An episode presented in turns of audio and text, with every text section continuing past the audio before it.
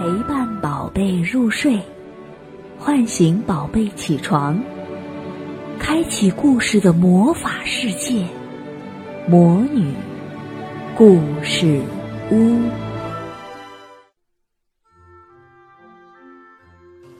小朋友们好，我是萤火虫姐姐。今天是农历的九月初九，是我们国家的传统节日，叫重阳节。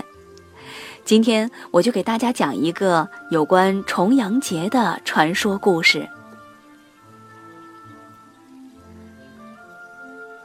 东汉时，汝南县里有一个叫桓景的农村小伙子，父母双全，妻子儿女一大家子，日子虽然不算好，但半菜半粮也能过得去。谁知不幸的事儿来了，汝河两岸害起了瘟疫，家家户户都病倒了，尸首遍地，没人埋。这一年，桓景的父母也都病死了。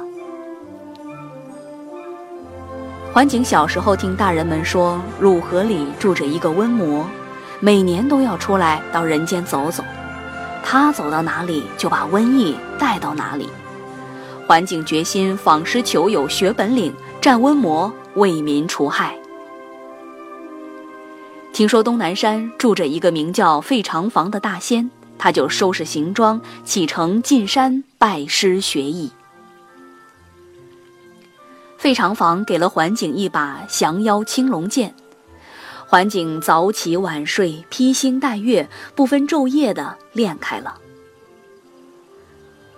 转眼又是一年，那天桓景正在练剑，费长房走到跟前说：“今年九月九，汝河瘟魔又要出来了，你赶紧回乡为民除害。我给你茱萸叶子一包，菊花酒一瓶，让你家乡父老登高避祸。”仙翁说罢，用手一指。一只仙鹤展翅飞来，落在桓景面前。桓景跨上仙鹤，向汝南飞去。桓景回到家乡，召集乡亲们，把大仙的话说给大伙儿听了。九月九那天，他领着妻子儿女、乡亲父老，登上了附近的一座高山，把茱萸叶子每人分了一片，说这样带在身上，瘟魔不敢近身。又把菊花酒倒出来，每人喝了一口，说喝了菊花酒不染瘟疫之疾。他把乡亲们安排好，就带着他的降妖青龙剑回到家里，独坐屋内，单等瘟魔来时交战降妖。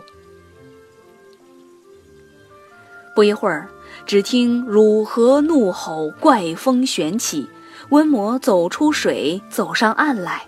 穿过村庄，走千家串万户，但也不见一个人。忽然抬头见到人们都在高高的山上欢聚，他窜到山下，只觉得酒气刺鼻，茱萸刺肺，不敢近前登山，就又回身往村里走去。这时，他只见一个人正坐在屋中，就吼叫一声向前扑去。桓景一见瘟魔扑来，急忙舞剑迎战，斗了几个回合，瘟魔战不过他，拔腿就跑。桓景嗖的一声，把降妖青龙剑抛了出去，只见宝剑闪着寒光向瘟魔追去，穿透心肺，把瘟魔扎倒在地。此后，汝河两岸的百姓再也不受瘟魔的侵害了。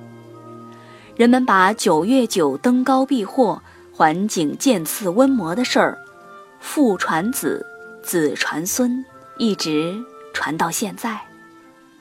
从那时起，人们就过起重阳节来，有了重九登高的风俗。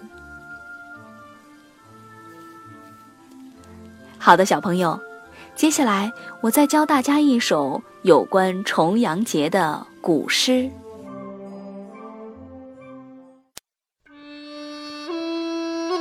九月九日，忆山东兄弟。王维，独在异乡为异客，每逢佳节倍思亲。遥知兄弟登高处，遍插茱萸少一人。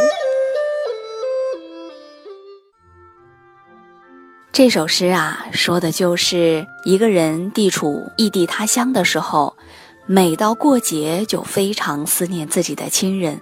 在九月九日这一天，他知道自己的兄弟们肯定会登高远眺观赏菊花，而他们的身边唯独缺少了自己。这是一首在节日里思念自己亲人的古诗。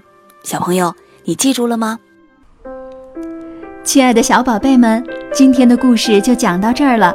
想听更多的好故事，欢迎你在微信公众号上搜索“魔女故事屋”，加关注来和我们做朋友。这里有更多的好故事等着你哦。我们下期再见。